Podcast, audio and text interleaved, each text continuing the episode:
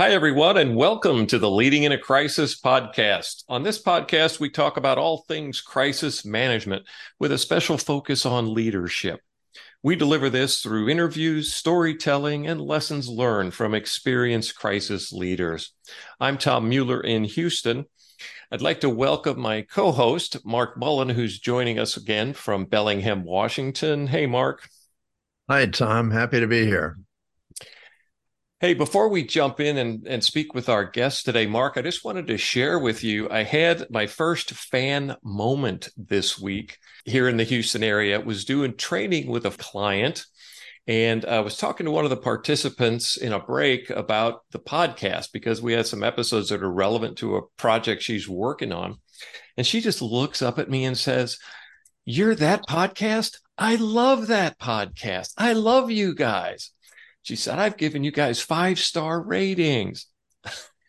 I'm like, woohoo. Oh, that's great. Our first fan moment. So that was a lot of fun. Would you go ahead and uh, introduce our special guest today and let's get the conversation started? Sure, Tom. And again, it's a distinct pleasure to be able to introduce Adam Wine to the world, I guess, Adam. It's nice to have you with us. Adam is a 35 veteran, year veteran of the United States Coast Guard, and he's responded to a massive number of actual events in crisis. Um, the, your uh, your record is long and distinguished, Adam. Um, in addition to responding, though, he actually supervised the development of the policies and protocols uh, to sustain Joint Information Center training for the Coast Guard um, and then he's also um, built out the public information officer liaison qualifications for NIMS. So basically, if you pick up a FOG, field operations guide, or take a National Incident Management System training in the JIC liaison, you're going to be working with Adam's handwork. So he's got a, a deep experience and not just the theory, but the practice of, of response communication. Um, and in his spare time, he's the emergency management coordinator for Fairfield County, Pennsylvania um, Emergency Management Agency. So, Adam, it's a real pleasure to have you here. And I'll stop talking about who you are and we'll let you take a few minutes to kind of give us an understanding about your background and your passions and so on. Art, uh, good morning or good day, and thanks uh, for the introduction there. That was really fantastic. I appreciate that.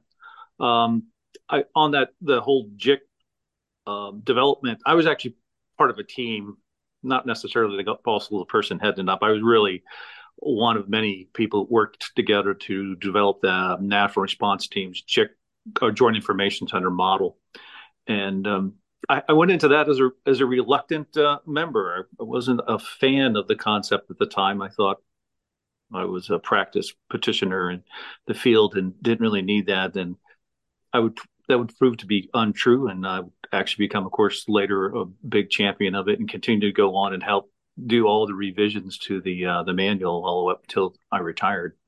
Uh, as far as my experience goes, you, you, mentioned 30 years in the Coast Guard.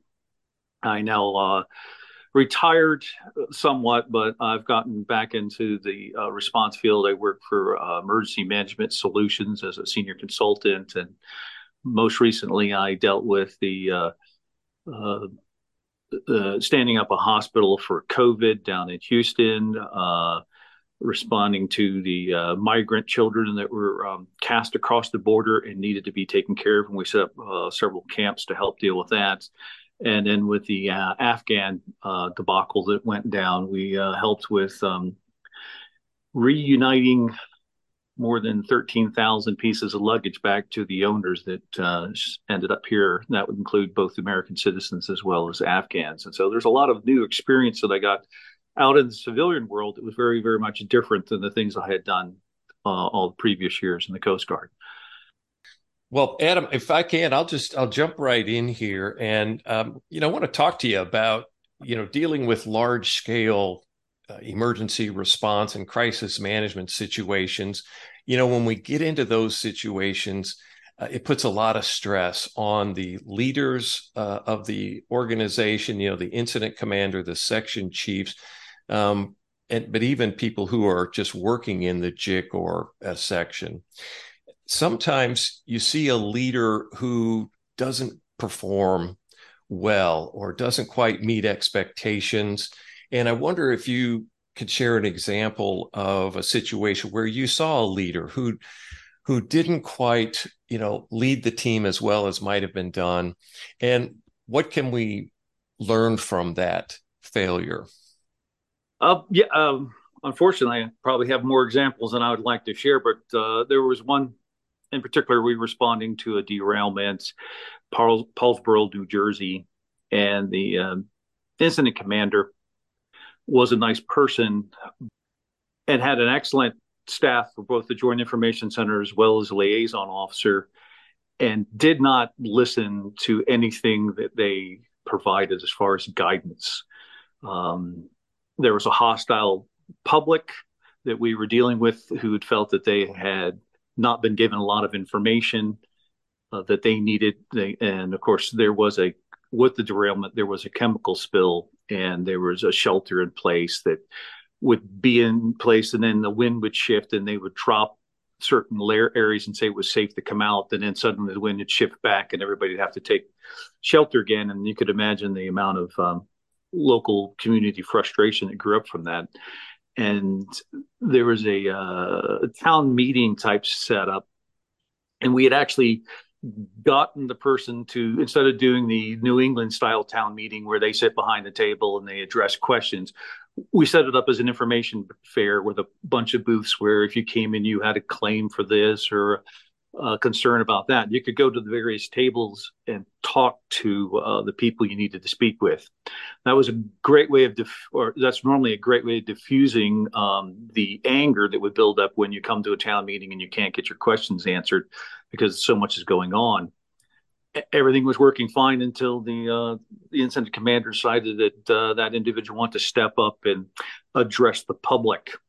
And uh, I said, no, do not do that. You'll completely undermine all the things we've gotten into doing this fair, and you're going to become the focus of all hostility disregarded what we said, walked up onto the stage, began speaking, and uh, I know that there were several people there said, you know, Mr. Wine, it looked like you wanted to dive and tackle that individual off the stage, and it did. She she spun up to the point where the police had to come in because we were uh, basically minor level riot began to break out while we were where we were there.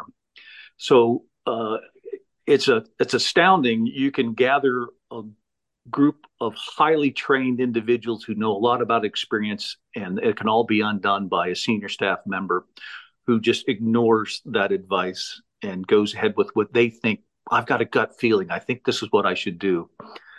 It was painful to watch that occur and to be there and actually be on the team that was like, well, I, I think that would be considered a drastic failure moment right there. Mm-hmm. And so is um, yeah, it's interesting. You know, when you think about town hall meetings and the formats you know there's a couple ways you can go and you guys obviously decided the open mic thing wasn't going to be the best for this situation and oftentimes when you you know when the public is very angry um, we try to avoid that i saw that in um, you know in the derailment in uh, Palest- east palestine ohio where they did a town hall meeting same thing just did it with uh, you know without the open mic and gosh before the meeting started, the mayor intervened and changed formats and brought it back to an open mic thing. Right, right, and that's all it takes. Is you know you had all the expertise and everything in place, and it was ruined by the one one person deciding to step onto the mic. So uh, that's definitely an indication where you have a, and I, I called it weak leadership all the way through. Um, you, uh, there was a constant not listening to the mm-hmm. subject matter experts that are there just how do you how do you work through that then adam i mean that's a very frustrating thing for a pio a situation for a pio to be in uh, fortunately i was actually the functioning liaison officer at that time uh, the person who was the pio uh, i wanted to pull her hair out that's the only way to describe it she uh, was uh, constantly being thwarted um, and everything she was doing and trying to get the information out and, and, and dealing with stuff. So I, I know this doesn't sound quite right, but uh, as far as liaison officer, I would actually just do things and then inform the information, uh, the uh, incident commander that these things had occurred so that it wasn't i know it's not really you know you're supposed to hey this is what we plan to do. Do we have your permission? I would just do them and ask for forgiveness later because i did not want this individual to fail. Well i didn't want the team to fail. And uh, so i said well, you know we're just going to do this for on it and when it gets done we'll just go tell her that hey this worked out. And and she seemed to be okay with, oh, that worked out well. But then she would say things, you know, I'd like to kind of be in on that. And I'm thinking, no, I, I do not want you to be part of this because you're going to start talking and and alienate all these um, uh, stakeholders that we have involved and are coming to the the point where they're actually seeing us as a ally rather than a adversary in a in a response cleanup situation. So. Uh, um, yeah, I, guess that's kind of uh, in the military. You can kind of get away with that. I don't think it works in the civilian world in any way. That's pretty much one way way to getting fired. But I had a certain level of protection being so senior in the Coast Guard by then that there really wasn't much they could do for me. So I, I thought, you know, I would do what was right to get done and and and and try to save as much as I can with the response. So how do you do it out there in, in the in the civilian world? I, I don't know. I mean, there's just uh, examples after examples. Most recently, of people just completely failing, despite the fact when you look behind them, you see they've got experts helping them. But you know, I guess you know they're, they're arrogant in their ignorance, and they insist on doing things their own way.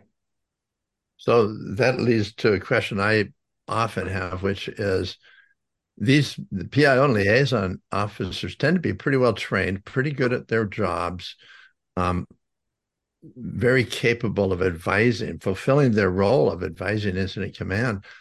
Why does that not work? What what are we missing that makes an incident commander think that they're better at communications than the PIO would be? We have a, this analogy that we uh, used to pass around inside the public affairs realm in the Coast Guard was that public affairs is like golf. Everybody seems to play a little bit and they think they know what they're doing because they can go out on the local golf course and, you know, hit par or whatever or under par and they're doing really well. But there's a vast difference between people who puddle around on the local golf courses and a professional. And they don't understand that. And uh, so that's what we get. We get these local you know people who think well you know I, I did some talking or i've written or did some journalist classes or i did speech class i should be just fine. Like no there's a vast difference between your little experience and what we're coming in with from the field. And uh, they uh, well like I, I, said again you know uh, this line comes up a lot recently is that they're they're ignorant and they're arrogant about the fact that they're ignorant so they don't listen to uh, the experts because they think they know better. And in, um, in corporations, you see that oftentimes in the approval process, where there there is a set approval process for documents, and yet somehow a senior executive seems to exert uh, their self into that process and and then you start seeing complete rewrites of press releases and other information um, by somebody, you know, and it happens with attorneys as well. Oh yeah, budding authors out there who uh, who want to spend time, you know, editing this particular document. Uh, but it's a challenge, you know, that private sector faces a lot too. I saw it just a couple weeks ago at a major drill. Well, I like to, when I think about responses and when I hear about different responses, I like to cluster them into good, bad, or ugly because I've always liked the good, the bad, and the ugly. Um, and the one you just described sounds like an ugly response. Oh yeah, that I would. That was close to one of the worst. It's right down there at the bottom. Yeah, because to me, an ugly response is where things it's self-inflicted. It's yes. happened because of the people in the room. Um, but what about a good response? If if what was the best response you were ever part of, and what made it? There was a uh, shipwreck and oil spill in Dutch Harbor, Alaska uh, it's on the Aleutian Islands out there. And we were at the very early stages of the development of the Joint Information Center. And I had gone from being really anti doing Joint Information Center to uh, swinging on 180 degrees as we were in the process of developing it. And I, uh, it literally went down on Thanksgiving morning and I got a call. I thought it was a joke. My boss called me up. Uh, you know Chris Haley from uh, Seattle. He was my boss at the time, and he said, "Hey, Adam, pack your bags. We're going to Alaska." I thought it was a joke because it was the only state in the union that I had not been to. And I had mentioned that, like, you know, one day I need like to go to Alaska. And so he calls me up Thanksgiving morning. Yeah, pack your bags. You're going to Alaska. I, I laugh, but he showed up my house, at, you know, a few minutes later and went to Alaska. And I didn't get back until the day before Christmas. So I was up there for a while.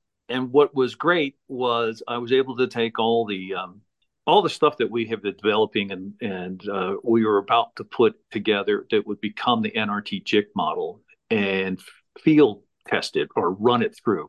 We were we were taking all of from experiences and and uh, after action reports from previous cases and said these are the things we need to really concentrate on. And being on a small island, I was feeding information out to Chris, who was anchored in Anchorage, and he was feeding it to the national media there because uh, we had one media station in Dutch Harbor, and they were the newspaper, television station, and radio station all in one. I mean, you know, it's a small place.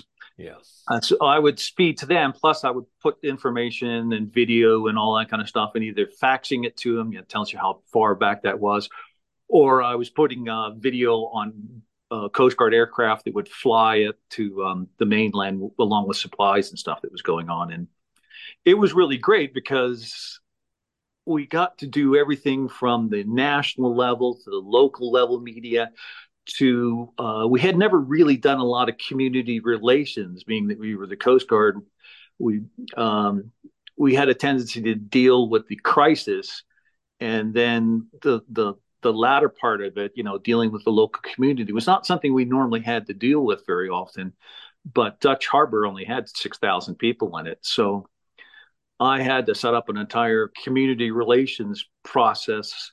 And it was really great because it would be things that we would use to ch- we actually go back and rewrite and say, oh, yeah, this is this is what you should do. But um, I had gone out to the smoke jumpers course, public affairs course out in Redmond, Oregon, just prior to this, and those are the guys that uh, helped develop the whole ICS process. And these public affairs specialists that were uh, were out there um, we were trying to basically get information from them so that we could create the joint information center model. And of course they hadn't written anything down. They were just experts and they knew everything. So we had to take copious notes and steal all their train all their uh, uh, presentational aids. And uh, one of the things they talked about a lot was uh, the community the communities you're working with but but also the response community which i'd never thought about before. And how when you're out there working you're working from you know before the sun's up and and you know it's dark a lot that time of the year. So you're working a lot in the dark doing a lot of work and you don't know what everybody else is doing. So i would provide updates all my news releases plus all the photographs and i'd post them over top of the um, the coffee mess where everybody kind of gathered in the morning to eat or to get you know get their coffee and their donuts or whatever before they went to the meetings and i also posted them on the on the wall in the uh, where the incident command post was, so that the people who were working could see what was going on outside of their little narrow um, area of, of their part of the operation. And it helped with morale because they go, oh yeah, yeah, you know, look, you're over there working, and that's so and so. You know, he's working on the other beach, and I've never. I know we, we flew on the same airplane, but they hadn't seen each other since they arrived because of the level of work. That worked really well. Uh, I was putting up information in the two local um, grocery stores, basically poster size stuff I'd print out. It would be my news release. I'd, I'd have a big map showing where the oil was at. And we learned a lot from the public. I, I, was, I was, holding uh, town meetings or scheduling town meetings, and we'd meet in the uh, fire hall, and the people would come ask questions. And that was going really well. The public was pretty happy until about 10 days into the incident, we, we, we started realizing that um, that there was a little bit of hostility because I would stand with the crowd and listen in to what they would say or questions or sometimes people kind of say questions but not loud enough for anybody to hear you know kind of a i don't know a, a little bit of a, a kind of a mumble kind of thing yeah what are they going to do about this kind of a, a statement but it mm-hmm. didn't go anywhere so i would i would try to write those down and get them to the incident commander so that uh, we could come up with come up with an answer and provide it. But uh, I, I, noticed that getting kind of worse, and so I, I pulled a couple people to the side. I said, why you got, I, had been there long enough now. I could call him by first name. I says, why, why are you angry? We're doing all this. And he says to me, I'll tell you why we're angry. This spill's right in our backyard and we can't go out there to see it. I says, well, I provide you with the video of everything every day. He says, yes, but we can't go out there and see what's going on. I said, so you want to go out onto the spill site? And they said, yeah, we want to go out there and see what you're doing. And so I went and talked to the incident commander. I said, listen, uh, I think um, we should set up a van and I'll uh, tr- transport these people out there and they could look at the spill site. I'll uh, keep control of them the whole time and I'll, I'll bring them back. And I think that'll help reduce the community hostility. Now he thought I was, I was crazy. He says, but sir, you know, give me three days. So I got the last rental vehicle on the island, a big 17 passenger van. And I put this notice out that uh, I would, you know, if you want to go see the site, meet at the library that next morning and so I uh, I drove around that morning to to, uh, to go to the library, and there was fifteen hundred people standing outside the library. and I didn't know what to do, so I uh, drove I drove around. I uh, you know trying to come up with something to do, and I drove in and I parked behind the. Uh, I didn't realize nobody knew what vehicle I was driving, and I parked behind the library and I saw the pastor that I had worked where he was a pastor as well as a um, teacher at the school, and I'd given a presentation at the school about oil spills just to educate the kids. They, uh, I, I, waved him over and I said, "Listen, I need your help." He's what I said. I can't take 1500 people like I, it carries you know like 15 people or whatever 17, 17 people on the van can you organize these people? Because they're not going to listen to me but they'll listen to you because you're a local figurehead. And that was one of the things we talked about getting local figureheads on your side and so i said yeah uh, that was a strategy i'd learned from attending the redmond course. And so i went over and talked to him. He said sure i'll do that on one condition. I said what's that? And he said i get to go in the first van. He said oh absolutely. So i would take drive this van out to the the site. And there's this big ship sitting there on the beach. And all the cleanup going on. I remember coming around the bend in the curve and everybody yelling stop, and I'm thought, thinking the hill's coming down the side because they all said it so loudly. And instead, they just wanted to stop. They all piled out of the van and they took their photographs, standing so that you could see the ship in the background. It was just a like a touristy thing, and I got them up on site and they did that. So I would do this for the rest of the time I was there. Remember, I said three days. Nah, for the rest of the time I was there, every day people would come and want to go out to the site. All they wanted to do was see what was going on. And then there was a point when they didn't have enough people to do cleanup. And so they were talking about flying people in from Seattle to do the cleanup because there was that uh, spotted owl thing and all the lumberjacks were out of work at the time. Mm-hmm. Don't know if you mm-hmm. remember that. Okay, so they were going to hire all those guys and bring them up. Well, the cannery there on the island only operates certain times of the year, so it was shut down right then. So they make this announcement, and the community uh, almost goes into a mutiny because they're not working right now. Yeah. And you're going to fly people in, give them a bunch of money to stay at the hotel to go out to work on their beach. And it, it takes, I said, you know, and they were doing this. And this is one of the times where I was, uh, I kind of spoke up in the command meeting and they were talking. And the uh, responsible party um, guy was going on about it. I said, you know, sir, you got to stop here for a minute. If you do this, you will. These people will just murder you. And he goes, "What are you talking about?" I says, "Why don't you just hire the local people? Uh, I mean, why don't you just yeah. fly in an expert to train them? It's got to be a lot cheaper. Plus, these people are going to be more willing to work. It's their own beach, so you know they're going to do a better job and you're going to make them very happy and you're going to go from being a villain who spoiled a bunch of oil to a hero that's providing them jobs in the in the wintertime and christmas approaching uh, I, can't see this being anything but a, a win for you and it's going to just fly the experts in they did they did do that I don't know if they went, did it because I said so, but they uh, maybe the money thing flipped them over. But they did that, and uh, the next thing you know, all the, a lot of local people are out there working on the site. A quick note for our listeners. As you can tell, Adam has a lot of stories to share. On our next episode, Adam recounts a crisis incident when he says the government ordered him to lie about what was happening in the response. It's a fascinating and frankly disheartening story, but told with Adam's unique flair and honesty. Tune in to hear Adam recount that experience on our next episode. So, thanks for joining us for this episode of the Leading in a Crisis podcast. If you like what you're hearing here, please like and subscribe to the podcast and give us a, give us a five star rating. And please tell your friends and colleagues about us as well. We'll see you again for another episode of the Leading in a Crisis podcast.